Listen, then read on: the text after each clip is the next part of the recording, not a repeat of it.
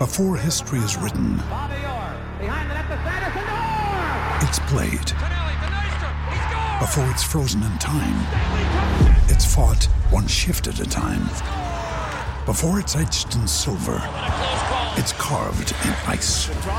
What happens next will last forever. The Stanley Cup Final on ABC and ESPN Plus begins Saturday.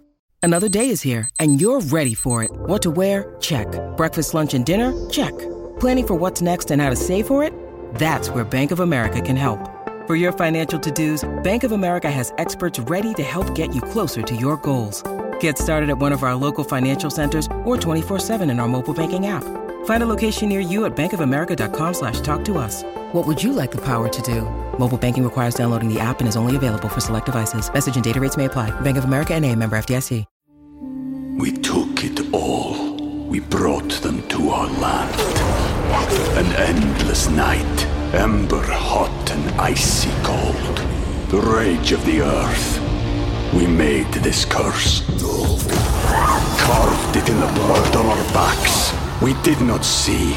We could not, but she did. And in the end, What will I become? Senua's Saga. Hellblade 2. Play it now with Game Pass. Any more VAR?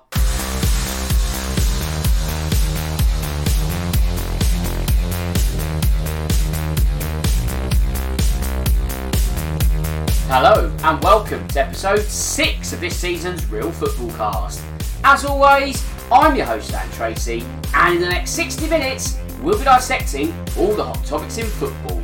As per usual, we'll be discussing what's been going on in the Premier League over the past few days, while in addition to that, there are also some off-pitch activities that have caught our eye and they'll be getting our attention in the next hour. It's been another incredible week of football, and this week it's a full house. That means me leading the line and wearing the captain's armband is Karl. So, Karl, how have you been since we last spoke? Yeah, really good, Dan. Um, and I think this is going to be an interesting week because the powers that be and the decisions that have happened this week give us quite a bit to get into. Oh, there's loads to get our teeth into this week. We might not even talk about actual football. It might just be referees, but we'll see how we go because you're also joined by Fulham fan Matthew. Matthew, how have you been this past seven days? Yeah, I've been pretty good. Uh, good showing in the first pod derby of the season, as we like to put it. Um, sadly, didn't come away with the win, but Fulham put in a decent uh, performance, and that's you know this stage of the season all we can ask for. They did indeed. We'll get to that later in the show, I promise, because obviously it's a pod derby. We can't forget that. And we cannot forget also a debut appearance this week. His name's Stuart Quigley. Stuart, thanks for joining us this afternoon. Hope you're ready for plenty of Premier League chat. I, I, honestly, I'm so excited to get into this. When you said that, and when we organised this, and the fixtures that were on tap, I was thinking this could be a tasty weekend, and it certainly was. Well, you picked the right week to get into the fold. And before we chat all things Premier League, let's do some social media bits. Otherwise, we'll be talking into the abyss once more. First, if you want to get in touch with me, you can. That's on Twitter at Dan Tracy 1983. Also, the podcast has its own account, which is at Real Football Pod. And if you want to become a shareholder, all you need to do is follow and join our very elite members club. Talking of clubs, I'm delighted to announce we're now part of the UK's first ever sports podcast network, that being Sports Social. So check out the URL and all the links posted throughout the week on the Real Football Pod account. You can find me via iTunes by searching for Real Football Cast. If you use that platform, don't forget to leave a review so we move up the league table and subscribe so you don't miss a single episode. Also, I need to mention my content partner, that being betregal.com. For all the tips and predictions you'll ever need, visit their website. And the easiest way to find all the links is by going to Linktree slash Real Footballcast. Put adopting the R and the E, you get 10 podcast platforms to choose from. It's never been easier to listen to this show.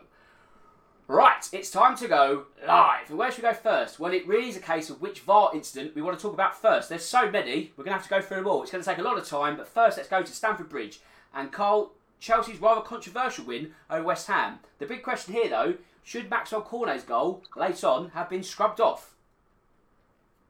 Yeah, it's really interesting one, isn't it, Dan? This one because I think most of us will look at that and say that you know there isn't a foul and what is it the referee's looking for. Um, but it was interesting that I think Dermot Gallagher was on Talk Sport um, the other night and was kind of explaining where he feels that the decision has been made and the rules that are in place that kind of mean the referee or the VAR referee came to the decision he did.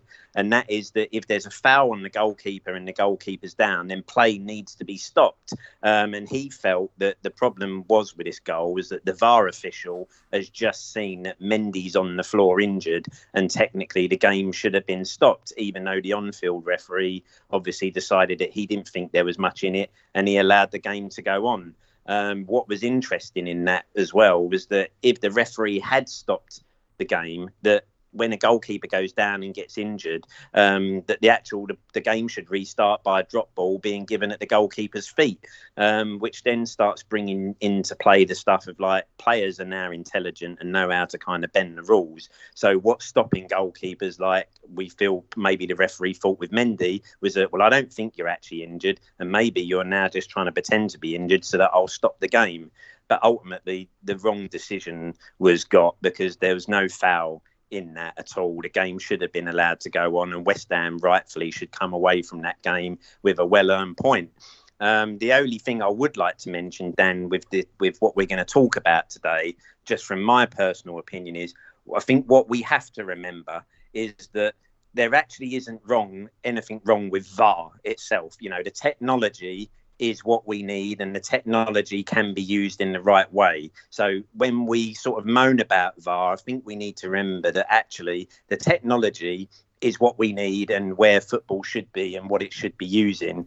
It's what's more important now is making sure that the people that are using it and come into these decisions are giving the right decisions and getting to the right outcomes. Because at the moment, what's really letting VAR down are the officials that are using it and week in week out keep coming to the you know these stupid decisions and and giving giving free kicks or penalties or that in situations that just leave most of us baffled yeah, I think that is a fair bit of context to apply to this debate, this episode, shall we say, that it's not really technology, it's constant user error. And I think that's what we've seen across the weekend. And we'll kind of discuss the ramifications of that coming to next week later in the show. But Matthew, going back to Stamford Bridge, in terms of the actual decision process, many will feel that Andrew Madley made the right decision. But once Jarred Gillett's had a word in his ear, is that the point where the kind of decision has already been made to overturn? The kind of, well, we should go and have a look in the monitor yes, we will see a positive influence of that in a moment, but when you're told to go to the monitor, there's every chance that's going to get overturned.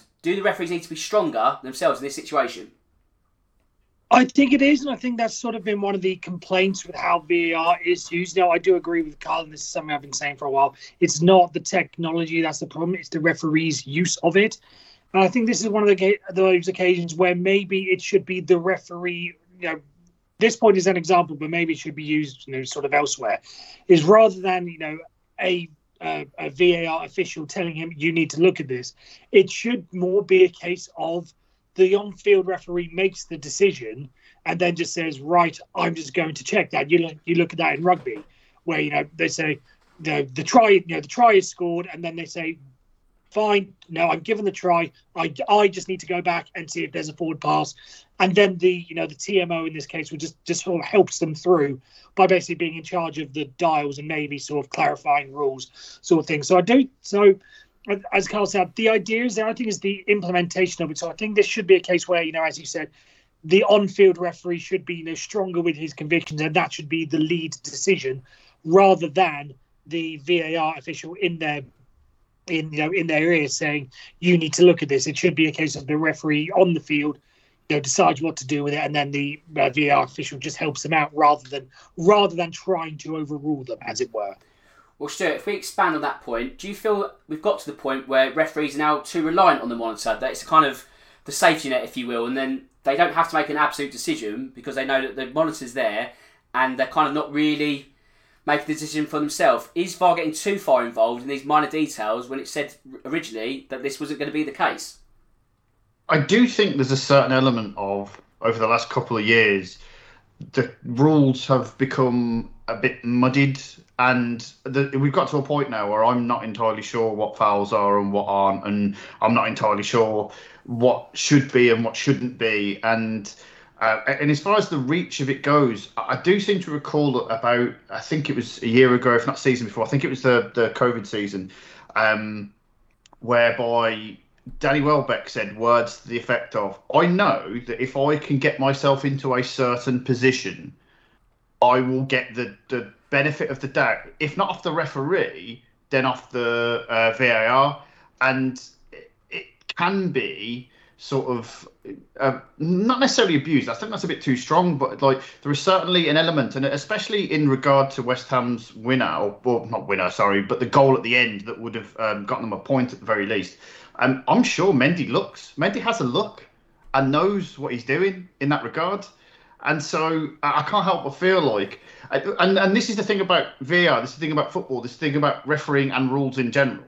People will always try to stretch them to breaking point, and it's just the, that we've got to try and make sure that within that there's an element of control that can be had that doesn't go to the point where uh, everything can be reviewed from 30 seconds before from 20 like I, it, it, it's an old thing that used to happen a lot. It, VAR can't intervene in this because it's just not allowed to. Which is, the, you would see teams concede from corners that shouldn't have been given, and everyone would go, "Oh, if the referee didn't make that decision, then they wouldn't have conceded." No, you've got to you've got to be fine as a defensive team. You've got to make sure you do the right things. Whereas this, I think, the scope allows for a certain element of just playing to a camera, if not necessarily the rules, and, and the whole thing of playing to the whistle. If the referees are going to let it go, as you say, then the, the whistle isn't forthcoming.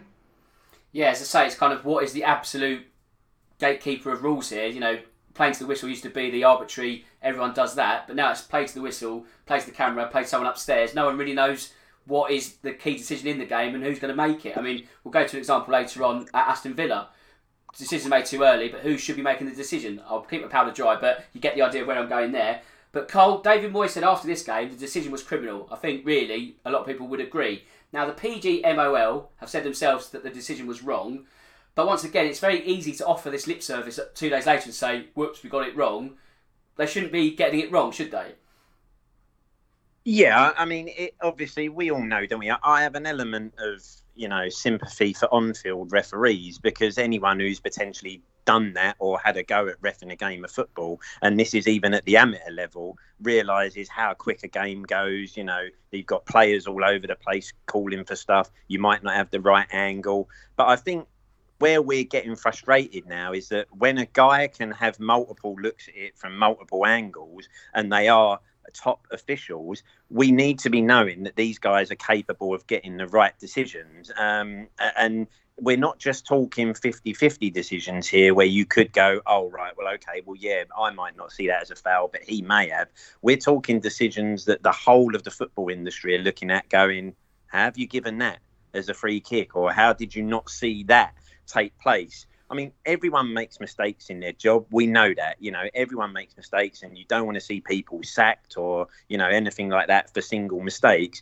But the fact that no one, if you like, there's no face that comes out after this weekend and kind of takes on that responsibility and says, look, we're going to make sure that this doesn't happen. You know, you just hear these statements that get read by a faceless, you know, unit.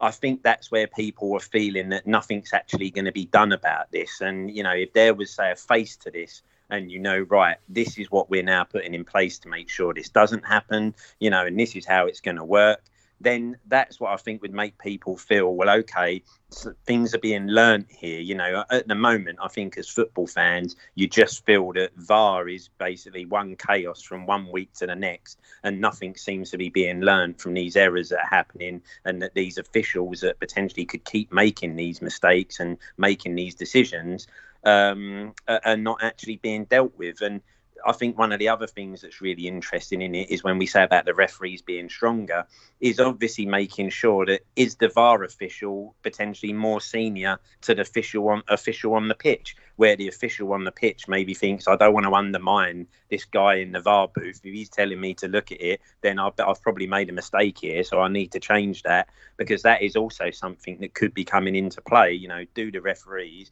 if there's a far superior ref of you know experience in the VAR booth, does he possibly feel, oh, I don't want to blacken my card here and not go with what he's saying, so I better give what he's telling me to give in my ear. So we do need to know and see some proof that this is all being worked on and the right training's being given.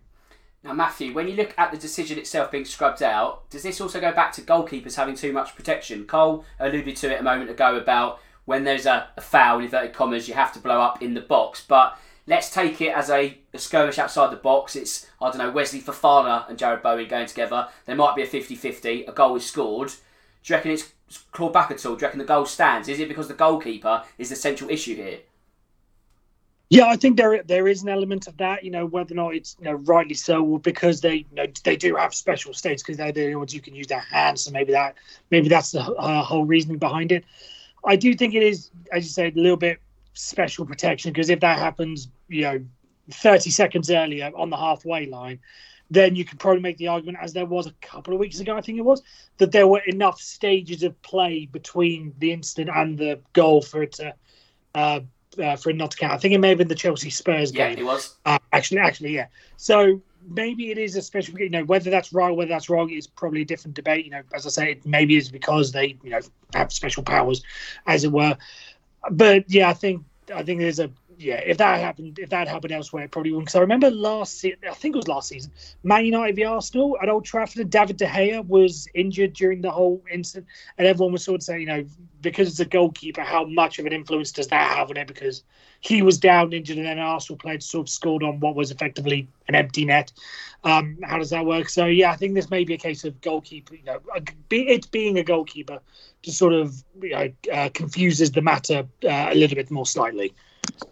Now, Stuart, some people will say that Bowen put her boots on Mendy. Now, when you look at it, there was contact, but also when you look at where the contact is taking place, the West Ham forward doesn't really have anywhere else to go. So when you look at that, do you see any malice in that moment at all?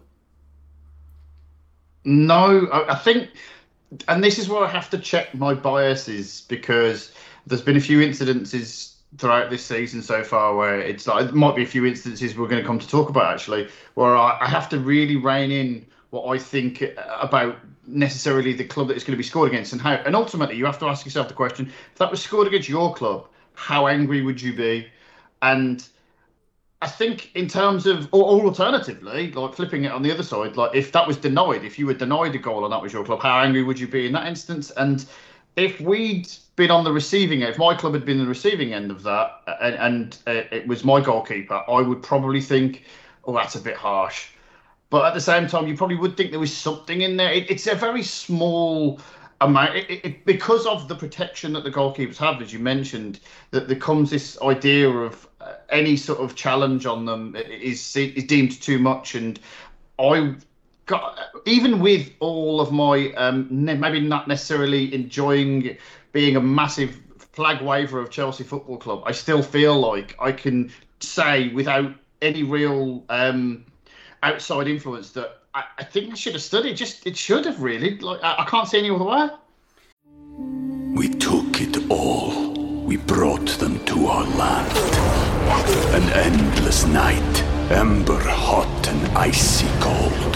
The rage of the earth. We made this curse. Carved it in the blood on our backs. We did not see.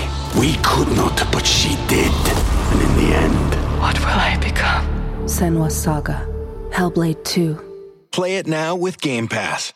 Yeah, as I say, I think you know David Moyes took very obvious umbrage to it. I think ninety percent of Twitter, even some hardened Chelsea fans would say, "Do you know what? We got away with one."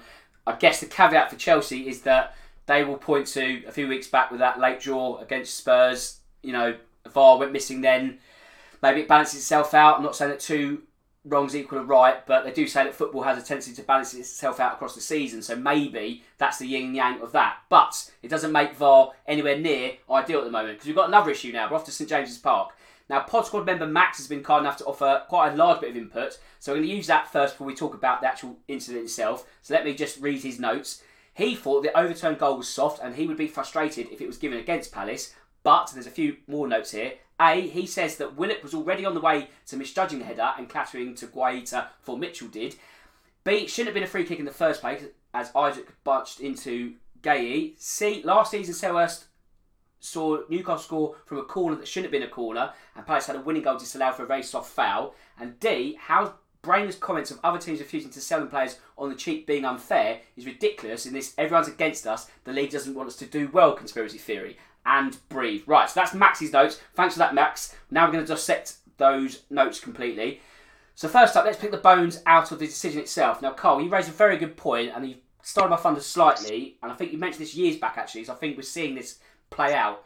I remember you saying that there's going to be an instance where junior ref has a word in his ear from a senior ref, says you've got to go and see that, and think, actually, do you know what? The senior ref's had a word, maybe I do. Maybe I don't want to risk this. That man was Lee Mason having a word with Michael Salisbury. Michael Salisbury had seven matches in terms of Premier League experience by the end of this weekend.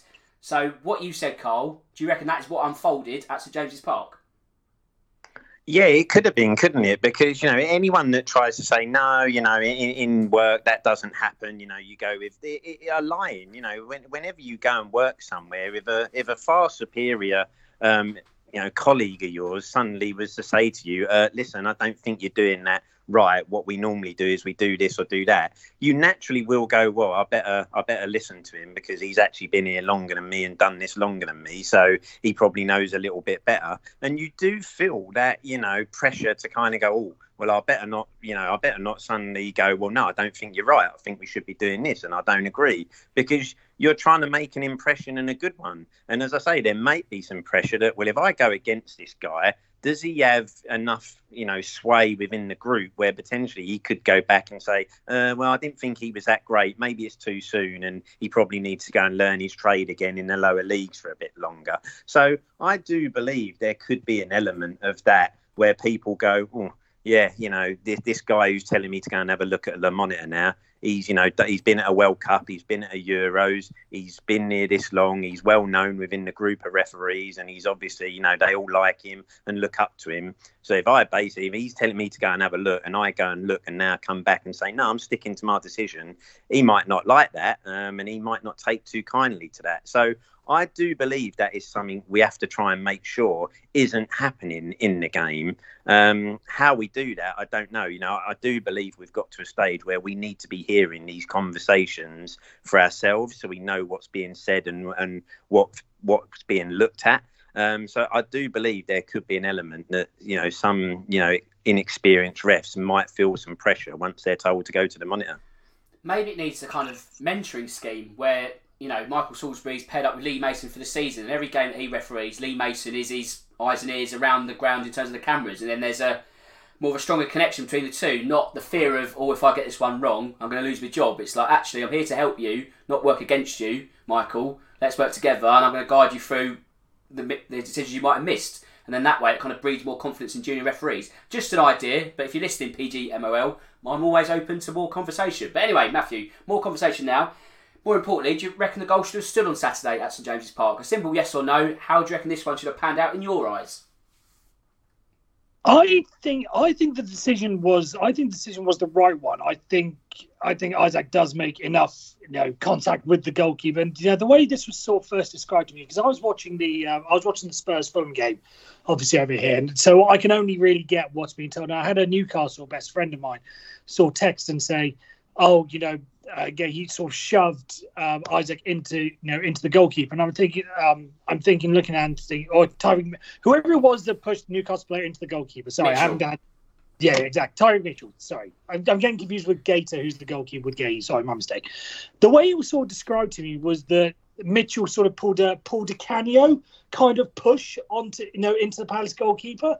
In which case, yeah, you'd think yeah, probably right. But then you look at the footage itself and you think, did Mitchell's push actually make all that much of a difference? And I don't think it did. Which I I honestly think, looking at that, how much you know, how much of it was you know was Isak's momentum, how much of it was Mitchell's. I I no, I think that was I think that was a foul personally. I mean, I don't think you know if it again if it had if it had been a Di Canio esque shove into the keeper, then you say I was the Palace player that initiated the foul, so in which case play on. Uh, whether or not again that sort of drags into the goalkeeper special protection unit, it would be a different matter. But the way it's all played out, I think yeah, that's more Isak than it was um, than it was Mitchell. So I think in that situation, a foul is probably right. Yeah, I think it's definitely a case of special protection once more. It just makes it so much more difficult because you're not treating incidents as they should be. It's that extra layer of, oh, it's a goalkeeper. It just kind of distorts the picture, really, doesn't it? And again, Stuart, the PG MOL have held their hands up on this one and said, oh, we got it wrong. Again, that's all very well. But that's going to be little comfort to Eddie Howe and his players when you consider their performance. And also, you know, worst case scenario, they might be two points off Europe at the end of the season and then this happens, and you know, I know it's a 38 game season, but these are the flashpoints that can really define a whole campaign. I agree with that. I think my reluctance within this incident is is basically what I mentioned earlier. This whole idea about I'm not entirely sure what a foul is anymore because Yeah. I've watched this about a thousand times, and every time I watch it, I go, "Oh no, okay, Newcastle have been uh, wrong there. Okay, no, Palace have been wrong this time." Uh, I'm also very reticent to say that anything that happens this early on in the season can have an impact at the end of the season because there's just literally so much to play for. But I think one of the things that is frustrating from a, a, a Premier League sort of outfit, if I'm Eddie Howe, if I'm Newcastle, Palace, whoever may have been on the receiving end both before and after, uh, I mean, that's damning in itself that we expect this to happen again, which is to say that if they come out and say, "Oh, we definitely got this wrong," you don't get the points back. And while there might be lots more points to play for, if something like this happens with two or three games to go, that's the difference between potentially Europe and uh, not Europe, or or maybe something further down the table. And you think to yourself, managers get sacked on results, players get sold on results, but referees keep on playing the game. And, and it's on one end, watching this incident makes me think, oh, okay, this is proof as to why refereeing is such a hard job because I still now don't have a definitive opinion on it one way or another. But at the same time, if a player makes a mistake again and again and again, he'll get bombed out of the team. If a manager makes consistent mistakes, he'll get sacked. Whereas the referees, they're allowed to just keep doing it.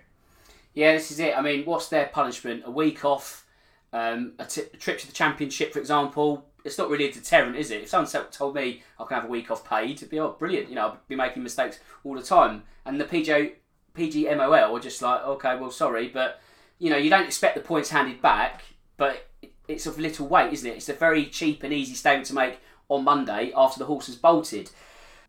But conspiracy theories have been awash on Tyneside at the moment because let's take the last week as a whole. A 98 minute winner against them in midweek, a goal scrubbed off at the weekend. Now, Karl, I don't honestly feel that the Premier League are up to no good here, but if you were searching for an angle, there might be just a hint of evidence here.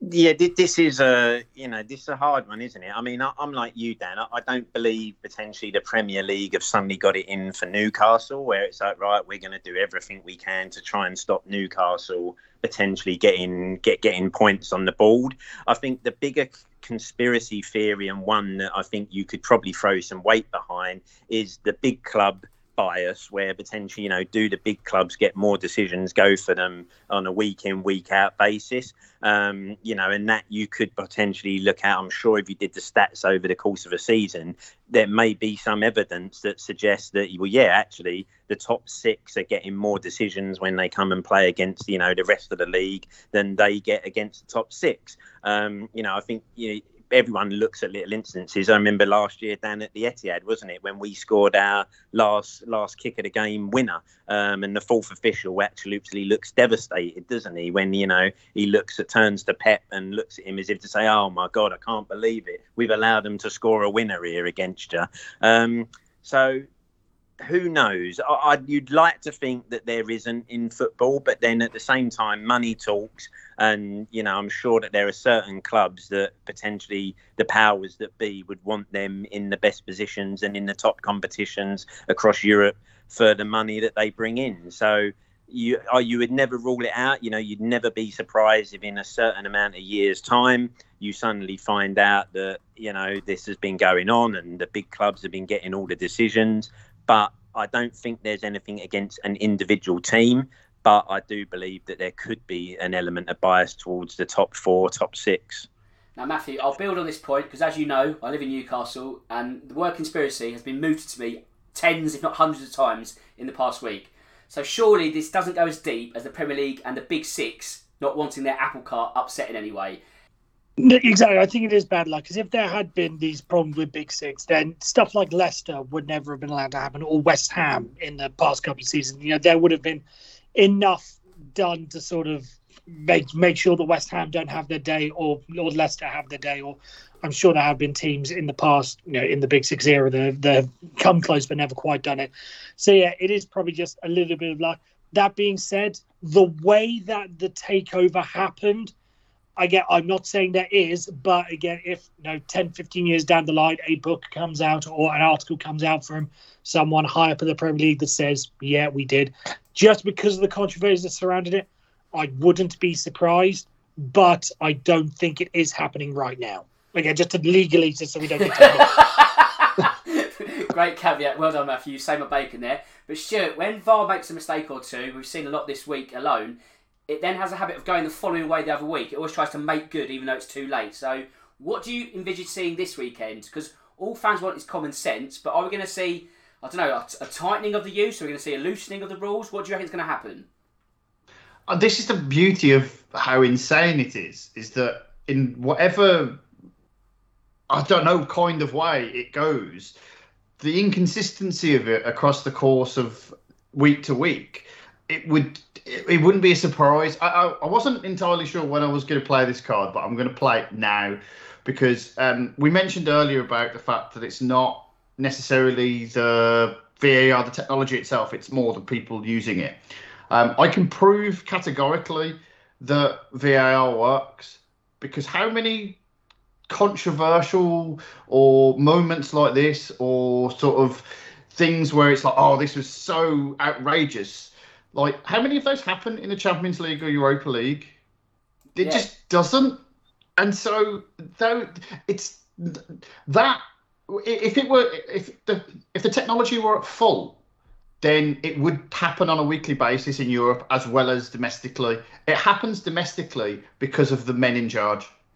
Yeah, it's a great point. I mean, we've said after the 2018 World Cup, and we said back then that we liked VAR because it worked. And then we've had literally four years of just constant discussion of it not working. And you're absolutely right in the sense that if you take the sample of European matches, if we did a Champions League version of this podcast on Thursday, I highly doubt we'd be talking about one, incident, let alone half a dozen. So you're absolutely spot on that. Good shouts. But we shouldn't bash the referees completely because Michael Oliver had the now to get the monitor and stick with his original decision. So well done, Michael. So Karl, with that in mind, it was initially a handball given against Bournemouth. I guess the mitigating circumstance is the close proximity of the defender, but for you, is it the turn of the body which then gives it a penalty? I love the fact that he went stuck to his decision when it was probably the one wrong decision this weekend because I couldn't believe when I saw that one that it had been given as a penalty having been reviewed because as you say the, the close proximity I think the player has his arm tucked in as close to his chest as he can probably get it. So I actually think that was one where I suppose you, yes, you give credit to him for sticking to his decision on the pitch, but I think having had the chance to have another look at that, I probably would have been inclined to actually change my decision and gone, oh well, yeah, actually. That's not necessarily the hand. The arm isn't out in the most unnatural position you can imagine. You know, he's twisted his body, he's bent his arms up into his chest as much as he probably can in the moment and yet the referee gives the penalty for handball. I, I felt that one was really harsh, but at the same time, I would say yes, give the referee credit for the fact that he went to the monitor, looked, and still had the conviction to say, no, in my mind, that's a penalty. And in some ways, I don't mind that because that's a situation where then we now know who's made that decision. And ultimately, if you suddenly get a situation where Michael Oliver each week is going and viewing stuff on the monitor and still coming away with the wrong decision, then you know what referee it is that needs training and what he needs work on. Um, so, yeah, credit to him. But I did think that he had a chance to look. And probably, you know, in my opinion, I would have changed my mind on that one because I, I thought it was a very harsh handball to give. Well, Matthew, Michael Oliver's usually held as the gold standard of English referees, rightly or wrongly. So, with him doing what he did and other referees doing what they did at the weekend, do you reckon the edict is now going to sway a little bit to say, actually, maybe you need to be a bit more convincing in, in your decisions? Don't always rely on the monitor, back yourself. Ryan Reynolds here from Mint Mobile. With the price of just about everything going up during inflation, we thought we'd bring our prices down. So, to help us, we brought in a reverse auctioneer, which is apparently a thing. Mint Mobile unlimited premium wireless. Have to get 30, 30, bit to get 30, bit to get 20, 20, 20, bit to get 20, 20, bit to get 15, 15, 15, 15 just 15 bucks a month. So, Give it a try at mintmobile.com slash switch. $45 upfront for three months plus taxes and fees. Promo rate for new customers for limited time. Unlimited more than 40 gigabytes per month. Slows. Full terms at mintmobile.com. Yeah, I think that that is a possibility. You know, you know, lead by you know, lead by example, do as the Romans do, as the as the phrases tend to go. So if Michael Oliver has, you know, as you said, he is the he is the main guy in the Premier League, and if he has decided to do this, then it may be well, and if everyone's you know praising him for doing exactly that, then it might just be you know the one example that the PGMOL can look at and say right because I because I've seen this before you know the, the referees all sort of gather and trade at one place every year. It might be St George's Park now, so there must be a meeting where they say right this is what went well, this is what went badly over the weekend. It looks like you know Exhibit A of right this is what you do from now on, and we're going to expect to see a lot more of it you know, moving forward. Whether or not the referees actually listen to it, you know, we don't know. But it is, as you say, it is the perfect example of how it how how it should of how it should be done. So hopefully, it is something that the the refer- the rest of the referees, you know, pick up on on moving forward. I guess, Stuart, the issue here is that if this becomes the new gold standard, the edict, will referees become too entrenched in their own decisions when, I don't know, for example, there might be a blatant incorrect call by the referee, but because he's now got the mindset of, no, I'm not really going to trust the monitor, I'm going to trust myself, then we see a bad decision being made. I could. I don't want to because I don't want to just spend the entire time absolutely pummeling these referees and the standard. But unfortunately, that's the direction it's like I'm left with, which is to say that like how much different would that be to week to week basis? There is definitely a thing about if you're um, being sort of told in the ear that there's the decision been made that you have made, sorry, and you need to go and check it. That before you've even looked at it, your brain's going, oh, it must be bad. Because if they're asking yeah. me to change it, then that's it. But at the same time, there's a certain element of, I think the way VAR is used in terms of it's like clear and obvious and all this, and, and nothing is ever clear or obvious. Uh, I think potentially there would be a way of using it where you would go, just play to the whistle. The referee decides everything, and then once a goal is scored, if there's an obvious thing that we can go and look at to chalk it off, we'll go we'll go down the list of reasons why we would chalk that off. Um, you might be able to go down that way. Uh, I remember as well when um, sort of technology came into cricket, there was definitely a sense that on-field umpires uh, would have their decisions backed up just purely on the basis that the guy in the booth would be in that position next week and he wouldn't want his decisions being questioned. But I think fundamentally, football is too frenetic and chaotic. And, like, okay, we finally just about got the offsides correct with technology and the way they're talking about doing it as well at the World Cup with like trackers and the balls and, and advanced all this fantastic. But the fact that we played a full season where we were using actual video technology which moves at 24 frames per minute and uh, we didn't even make a point of deciding which frame would we use for the ball being played. Like all of that, uh, uh, the only technology that worked. This was the problem with implementing it in the first place. Was the only objective thing you could do with technology is it over the line or not? Everything else. There's so many. Like in cricket, you can say it's either this or it's that. In rugby, it's either this or it's that. In football, you can watch the same decision a thousand times and not not necessarily reach a consensus decision, and that's why it's harder and harder. So a referee on the field, whether it's whether it's whether it's his authority being challenged or just simply ineptitude, sometimes you're just not going to get them right.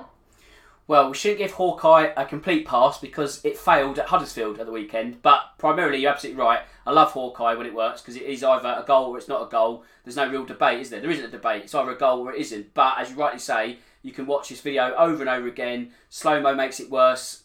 It just it muddies the waters even further. So I think that's something we've got to take into account. But we can't really take into account too long because we've got three more VAR topics to talk about. We'll go a bit more quickfire this time, one each. So Karl, you're off to Old Trafford. Gabriel Martinelli had a goal chalked off due to a foul by Martin Odegaard in a build-up. Do you think that goal should have stood?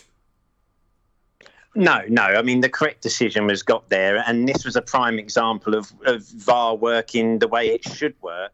and a goal rightfully being chalked off because you know I've seen a lot of people say, "Oh, it was a soft free kick, it was a soft push in the back," but ultimately it was a push in the back that knocks Eriksen off the ball, and Saka takes it on to make the pass for the goal. So for me, right decision was got to there, and that was a case of VAR working the way we want it to. Now, Matthew, you're off to the Merseyside derby as Virgil van Dijk put in a rather robust tackle on Amadou Onana. The term orange card has been mooted quite often when looking at this clip, but in all honesty, between the ref and VAR, should this have been a red? I think it is, and I know that Dermot Gallagher's come out on Sky. Um, uh, I don't know if it was this morning or, or yesterday, so of talking about how things have changed from last season. I think the the amount of rule changes around this is is kind of getting a little bit farcical. When you look at what Van when you look at what Van Dijk did, that was clearly that was clearly a dangerous thing. And you know, I'm not saying I'm not saying he deserved it, but you know, someone like Virgil Van Dijk should know better because he you know, he missed I think it was a whole year, uh, pretty much when he when he had a you know when he had a similar in, well not a similar injury but a similar tackle led to his injury. So you think he might be a little bit more careful in those situations. I I think he was incredibly lucky to not to not get red carded there personally. And Stuart, the final bit of referee chat before we talk some actual football. We shouldn't forget Villa Park either. Philip Coutinho had the ball in the net after an incorrect offside decision. So I was under the impression that the flag was meant to stay down until the ball goes dead with that in mind, with the flag going up, City's defenders then switched off, which they shouldn't have really. So were Stevie G's men robbed here? Robbed is a bit much, but I would definitely say grieved in the sense that one of my biggest bugbears at the moment in regard to the way that the officials uh, rule the game, especially the linesman, is this what you said about the flag not being raised until a certain point. And I do feel like someone's going to get a really bad injury at some point when that happens to see the sort of passage of play that goes through is very frustrating because it's effectively rewarding Man City for just going, nah, yeah, fine. And and the, the thing that, that drives me even further insane is the fact that the flag doesn't really change what actually happens on the pitch because there's one, two, three, four passes at least between that and the goal. And I just feel like maybe if you were quick to raise those flags in the first instance, then players wouldn't like you. You've trained a whole league to go. Oh, we're going to play to uh, a ridiculous degree where like five, ten seconds can go before the flag goes up. But as soon as that flag goes up, it gives City the uh, sort of warrant to sort of sign off for the day, and then it Coutinho scores a wonder goal and doesn't count. Yeah, it's strange, isn't it? Because again, we spoke about playing to the whistle. Do you play to the flag now? In my mind, really you would have thought that VAR would have stepped in and said, actually, it's not offside, you got that wrong, goal stands. But because, as you say, City down tools went, well, it's dead now, like everyone kind of forgot that VAR could supersede the decision on the pitch. So, yeah, I mean, obviously, what is VAR's real edict? What is offside? It's a whole maelstrom of combination of answers. But I personally feel that play should have continued, and I feel that Villa were hard done by there. Robbed again is probably a bit too strong, as you say, Stuart. But really, I feel it should have been a goal. Anyway, that's enough for our chat, hopefully, for another week. We'll probably have some more next week. But now, let's talk about some actual football. First up, the first pod derby of the season. Karl, a 2 1 win for Tottenham on paper, but I don't think the score really tells the full story of the game, does it? Um, no, it, it doesn't. Um, you know, it wasn't an easy game, but, no, no. you know, when you look at the actual chances um, and, and some of the opportunities missed, you know, it, it, was the first game where I think Spurs really kind of clicked and looked a lot better in terms of with the ball and moving forward. And you know, on another day, we it could have been possibly four or five, um, and we and we really put Fulham to the sword. Um, but then at the same time, you look at a couple of the chances near the end, um, and ultimately Fulham could have managed to nick nick a point out of that game was it not for a great save from Hugo Lloris, but much better from Spurs. But on another day, I think Son, you know, and a couple of the other players will be disappointed that they didn't take advantage of getting themselves on the score sheet. Now, Matthew, from the other side of the derby fence, what was your take on Saturday? I mean, you certainly grew into the game by the time you scored. Mitrovic is looking confident, just the, the attempt of the goal and also trying to lob Lloris late on. That's the kind of striker who really fancies himself. So you kind of take that as a positive. But in terms of 90 minutes, what was your take? Um, I think I sort of touched on it in the introduction. I think this was you know one of our better performances of the season. I, now, I touched on it last week. You know, how much do you really want to read into the performance? You know, you look at Liverpool, say, and you know, are they really the be all and end all that they have been in previous years? So the fact we got a point off them, do you really want to sort of say that?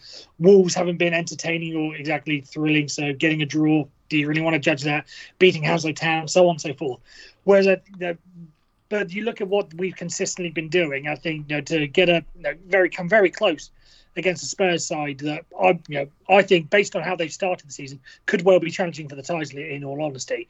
Um, to come away with a performance like that, maybe not the result. You know, I don't want to use the term free hit, but that is more or less what it was in the grand scheme of things. But the performances, I think, are what are the most important things. So, so long as we can pull up those performances against the teams around us, like Hounslow Town, like Brighton, and so on and so forth, then that should be enough to you know, you know to see us through. So, yeah, pretty happy overall. Well, let's dial back to midweek because obviously we shouldn't forget the fact you did beat Brighton as well. So I think you've just kind of mentioned it there. Is it more a case of identifying the games that are winnable, or at least where points can be earned? So you kind of strip out the big six from the picture. I know you got a draw against Liverpool in the opening weekend, but if you're picking up points against Brentford, Brighton, then you're kind of going in the right direction. Like Newcastle did last season, once they got the house in order, they mopped up all the other teams outside the big six and charged up the league. Is that the kind of model that Fulham need to do this season? It is exactly. You know, you just look at the model. You know, to go for ten home wins gets you thirty points, and you know if you're picking off the likes of Hounslow, like Brighton, you know, um, like Bournemouth when they come up and Nottingham Forest. So if you can get ten wins out of those lot, then just know the every away game is sort of just working out. You could probably get to you know the magical forty points. You know, it's more like thirty five, but as long as you get forty, then you're more than likely going to be safe anyway. That's all you can. That's all you can really focus on. So yeah. So yeah, pretty happy so far. Good shout. Stuart, from a neutral point of view, was it just Tottenham's quality that shone through in the end? And I guess quality that arguably came from Richarlison on Saturday. How much of an asset is he going to be to Spurs this season? Oh, he's always proved his worth just by sheer wind-up value alone. um, what I would say is Tottenham teams of sort of yonder and previous, and, and, and also football teams across the board, if they're liked by the neutrals, that means they're not effective enough. They need a bit of needle. They need a bit of snideness and uh, obviously quality on top of that. And Richarlison gives them that in spades. And the fact that he's not necessarily someone that they're relying upon as the be all and end all like Everton were, it, it's that he has Kane, Son, and the players around him to sort of facilitate the the quality while he can do the winding up part of it. Like Tottenham, I think it was mentioned that they might be uh, very close challenges for the title. They are going to push. I mean, it's going to be interesting as well the way the season works with the World Cup and everything. But like in a sprint finish, they would. Uh, no, I'm not going to bet against them as per. Well, Karl, you'll know very well about the way Tottenham have been perceived in the last few years. If we take Tottenham, I don't know, between 15 and 17, they were, I won't go as far as media darlings, but people kind of loved him, didn't they? They saw this, oh, this fresh Tottenham trying to break through the glass ceiling. They were kind of, I won't go as far as people's second club, but they were liked much more than they are now. You've got Jamie Carragher digging out Richarlison. They just seem to be a bit of a nastier bunch at Tottenham, but that's not really a bad thing either, is it? Yeah, I think as as Tottenham fans, Dan, it was something that we'd always sort of said, isn't it? You know, we're we're too, we're too soft when when you know we need to be a little bit tougher. You know, a little bit of the black arts when we needed to be better game management. Um, Richarlison definitely brings you the dark arts, doesn't he, with some of his antics? You know, you've now got Romero in there who's not afraid to put a boot in, and he's also not afraid with some of the dark arts, as, as a Chelsea fullback will tell you this season. So you're right, what you said. You know, we were a team that a lot of people wanted to watch and, you know, said, well, yeah, you do play good football. Um, and we're kind of now, you know, we're not mixing the two because I'd say the football probably isn't as good. But I think you know that this Tottenham side is a lot more ruthless and a lot more capable of being able to scrap and fight and, get a, a, you know an ugly one 0 win over the line. Which ultimately, if you offered me 38 one 0 wins this season that weren't pretty, I'd snatch your hand off um, because of what it would bring you. Absolutely, I'd be exactly the same. I'm always points over performance. I know you want to play swashbuckling football, but if you're doing that and not winning, what it really is the point? I know it's a fine line, but as you say, Karl, give me those wins by hook or by crook. I will take them. But let's go to Sunday now. Arsenal were handed their first true test of the season, Karl, a test that they ultimately failed. Now, do you think this is going to bring the Gunners back down to earth at all?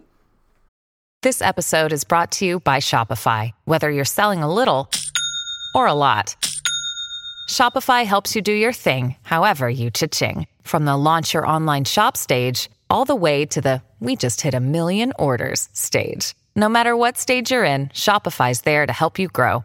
Sign up for a $1 per month trial period at shopify.com slash special offer, all lowercase. That's shopify.com slash special offer.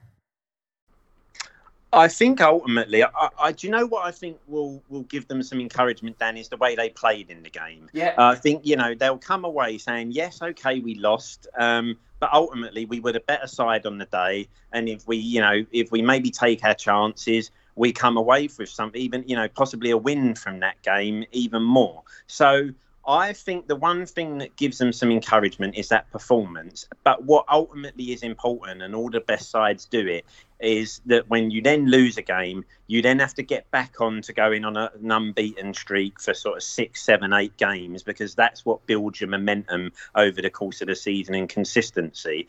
So I think the real key now for this Arsenal side is to see how they react from that defeat and what sort of performance they put in next. I mean, you know, thankfully for them, if you look at the fixtures, they're at home to Everton, and you would, you probably wouldn't and couldn't pick a better fixture if you really wanted to, because I think they'll go into that game feeling that at home they'll just have too much for Everton, and if they put in a good performance and get another good win, then they'll feel like the momentum is carrying on again. Um, so yeah, it, it, you know it, it was a it wasn't the result they wanted, but performance wise, I still think they can hold their heads high from that from this weekend. Now, Matthew, it does seem as if Erik Ten Hag is finally finding his feet as manager of Manchester United. It's four wins in a row now for the Dutchman. That 4 0 reverse to Brentford, dare I say, is almost forgotten, which I guess is also indicative of how forgetful football fans can be if your team starts winning. Indeed, it is. I think that may just been a you know a light bulb moment, as it were. You know, things weren't exactly great. They haven't been great, you know, all summer for them. But when it's you know put hard and fast and you know bare naked in front of them to think, right, we're losing, we're losing four 0 to that lot. You know, whilst they may be a good side from last season, it's still it's still them. Um, so you can't really think that that was clearly a moment where they said, right, this clearly isn't working. That's when you know Harry Maguire is starting to come out of the team, which may you know even though he's club captain may well turn out to be a stroke of genius um, in the grand scheme of things. Um, no, he's not captain anymore. Sorry, I went to Bruno Fernandes. My apologies. Um, but yeah, just the idea of dropping Harry Maguire, you know, 80 million pound defender, might just be mm, he's clearly not up for this style of play, as it were. So it's just a it's just a light bulb moment for them, and whether or not it you know works out for them in the long term, whether or not they've had any you know true test because you know I've said Liverpool aren't exactly all that from what we've seen. You know when they play a like of Tottenham or Manchester City coming forward, that may be a true test of where they are and where they're going to you know look to be come the end of the season. Now, Stuart, Sunday also saw the debut of Antony for Manchester United. They're adding to their Anthony ranks, but this is just Antony without surname. A big price tag, but certainly a solid debut performance. Some of his footwork is, you know, to be desired, shall we say. But he's certainly going to be a player that will get United fans out their seats, and that really is what they've been missing over the past few years. Well, I think there's a lot to be said for not even necessarily changing in quality, but just different faces around. Uh, uh, certainly at Man United, they need like hope and, and sort of positivity for the future, and, and just simply. Again, this is going to sound maybe a bit too harsh, but Maguire not being in there, it almost doesn't matter who's there in his place. It's just they're not that negativity. And Antony comes in with absolutely no negativity around him. It's all, it's all I think he was the hundredth Brazilian to score in the Premier League when he scored at the weekend, and it was just uh, on his debut, perfect, hit the ground running. And Manchester United are one of the most dangerous sides when it comes to building a momentum. They managed to do it under Ole a couple of times. Well, I mean specifically when he first sort of got the caretaker job. Yeah. And they can be like really rampant when it gets that sort of uh, way, and you can sort of feel it in the Ethernet. I don't, again, I don't think that they've necessarily the performances and the um, the way they've done it. Arsenal was a good test for them, and and I think actually the Brentford four 0 defeat you said before it might have actually played into their hands in the sense that Arsenal may have tried to go a bit too in that way, but all um, sort of other things aside, Antony coming into Man United and the transition from all the negativity around the club a couple of weeks ago to this sort of oh man, Man United are back. I don't necessarily think it's all there. It's a maybe a sandcastle uh, just like sort of about to be washed away. But there's the, uh, as football fans, what you want more than anything is that hope that things are going to be better. And certainly right now, Man United, they can believe that they are moving towards more solid ground. Yeah, I'd have to agree with that. I mean, you can't really argue against four straight wins. If they go five against Crystal Palace, then you know you might think actually this could be a team with a rather decent shout for top four finish. I think you know as we've kind of come to the conclusion that the Brentford result was the the the nadir really, wasn't it? It couldn't get much worse than that. It hasn't got much worse, and now they're kind of shooting up the table. So whether it continues, we'll have to wait and see. But Karl, the other side of Manchester, saw City. I guess their armour was dented at Villa Park. You wouldn't really have put a draw on the coupon come Saturday afternoon. However, let's look at Erling Haaland. It's 10 goals in six matches. This is getting a bit silly now, isn't it?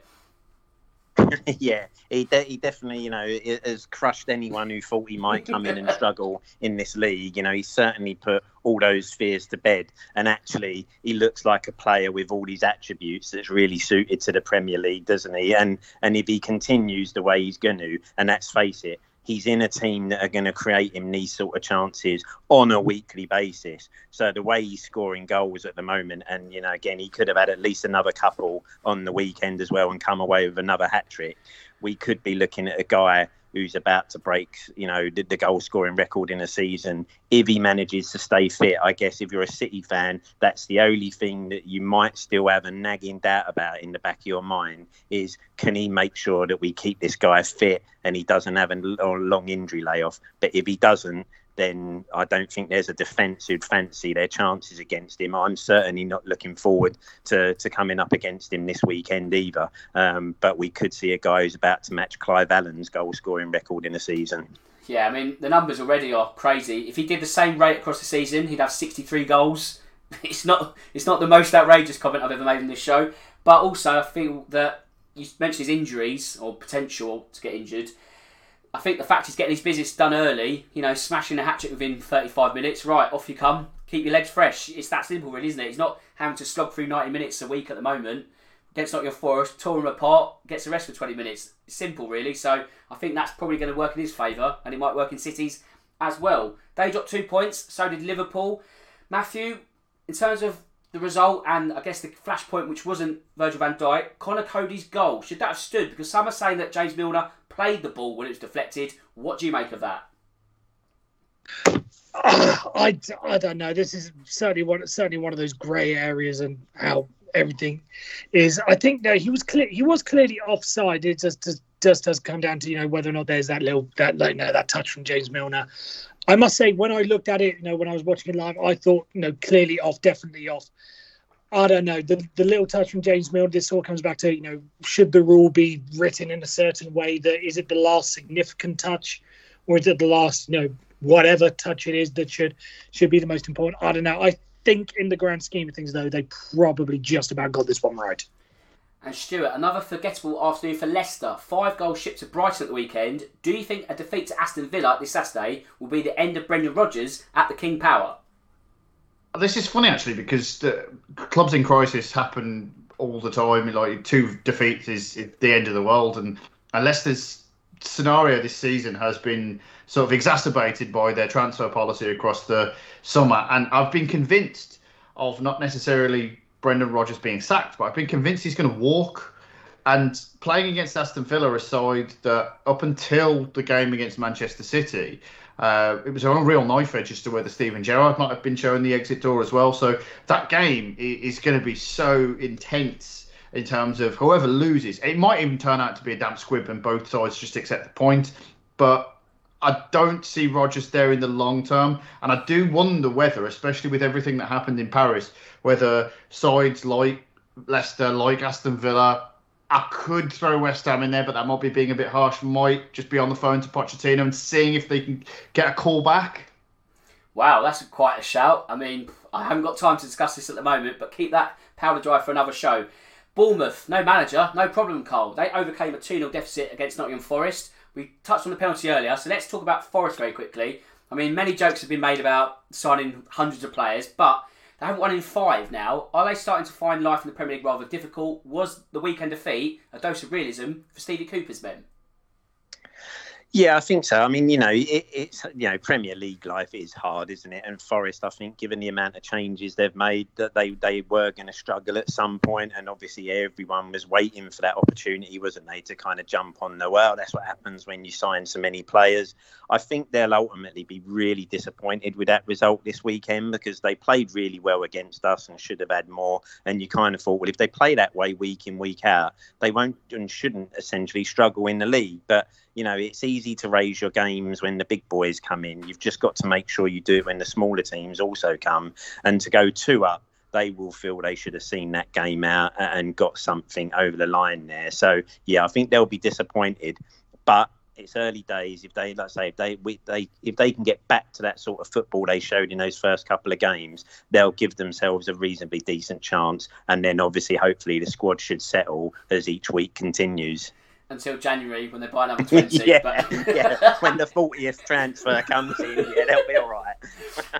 but Matthew, I know you probably don't have an England musical instrument to hand. However, Ivan Toney, would you put him on the plane to Qatar? Yes or no? I don't know. I think because everyone knows that Harry Kane is going to be the starter. I think that's sort of pretty much established. It's going to be a battle for who's going to be backing them up. I honestly think it's literally just going to come down to who is in form when November comes around. I think it might be still be a little bit too early. You know, there'll be you know there'll be talks you know, whether or not Marcus Rashford goes to play in the middle. There will you know I can't think of any more. You know, Callum Wilson I'm sure will get calls.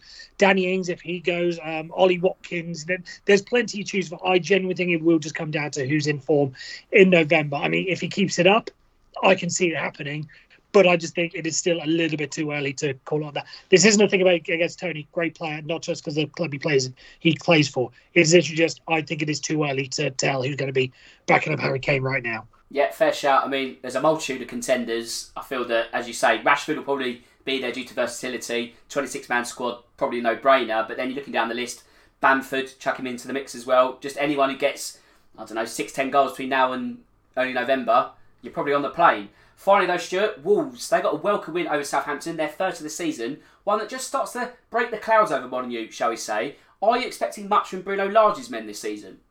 This is an interesting question in the sense that I remember Wolves had a relatively similar start last year. Yeah. And I was very firmly on the board of, oh, Bruno Lage, he didn't have anything. He was going to be the first manager sacked. I remember, I think it was Brentford beat them heavily as well. I can't remember if it was at Molineux or at Brentford, but still, at that point, it was, oh, this is the, the Wolves' time has gone. And it was all about Nuno, it was all about that team. And they really went on a, a spectacular run and, and, and actually, sort of toward the end of the season, massively underperformed. There was a hot minute where they were 19 to 1 to finish in the top four and they were 1 0 up at Arsenal. And everything after that just went really downhill. They managed to concede a last minute winner, uh, last minute uh, goal there to lose the game 2 1. And I'm very reluctant to do the same again in terms of completely write Wolves off at this point in the season. They've invested probably, well, they've certainly got a better squad this time around than they did last time around. And the Diego Costa nification of their team, whether or not he actually manages to finally come in, or is going to be very interesting. And I think ultimately they're going to be better than three teams in this league, so they'll still be around, and it's just a case of where is their ceiling. And if they go on a run like they did last year, I could definitely see them being top 10 again. They're one of the sides in the Premier League, and they have loads of this across the board where their ceiling is quite high and their bottom is 20th. So they could finish anywhere from like 9th to absolutely rock bottom. And I'm not prepared to write Wolves out just yet. I like the way you sat on the fence there. Nothing wrong with that at all. Right, on that note, we've hit full time, so a fantastic show. Apologies if you wanted more football chat, it was the referee's fault. Now I just need to do the admin, which is as simple as thanking my three top guests. Stuart, thanks for your time this afternoon. I hope you enjoyed your debut and would like to join us again sometime soon. Oh, it's been an absolute pleasure, and I'll come back anytime. Fantastic, mate. Now, Matthew, thanks for your time as always, but I believe you're leaving me for another sport. Is this true, unfortunately? Uh, it is just on a um, on a couple of weeks loan. That's all it is. Just with with my work covering the NFL now, and you know with the NFL season starting up, I just need to take a little bit of a break whilst I'm in the US. Um, when I come back to the UK in a couple of weeks, I'll be uh, back to play for it again. But just time difference and with the work, everything working now, I just I just can't commit to it right now. So I'll be back um, in around October time. But uh, thanks for having me on. You know these first couple of weeks of the season, and when I do come back, I can't wait to be back. Top man, and I'm only putting your leg. There's always a seat open for you, Matthew. So as always, thank you for your time. And Karl, thank you for wearing the captain's armband this week. I hope you'll join me next time. Yes, mate. Yeah, really enjoyed that, and hopefully going forward, I can join you again at two o'clock as we chat all things Premier League. Absolutely right. Cheers, guys, and also to the listeners out there. And with that said, it just leaves me to say that my name's Dan Tracy. This is the Real Football Cast, and until next time, goodbye.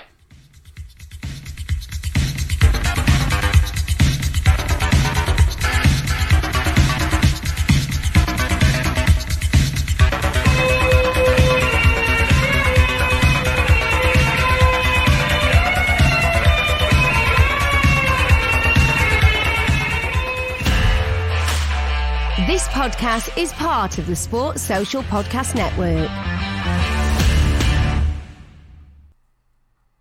Sports Social Podcast Network. Judy was boring. Hello. Then Judy discovered ChumbaCasino.com. It's my little escape. Now Judy's the life of the party. Oh, baby, Mama's bringing home the bacon. Whoa, take it easy, Judy.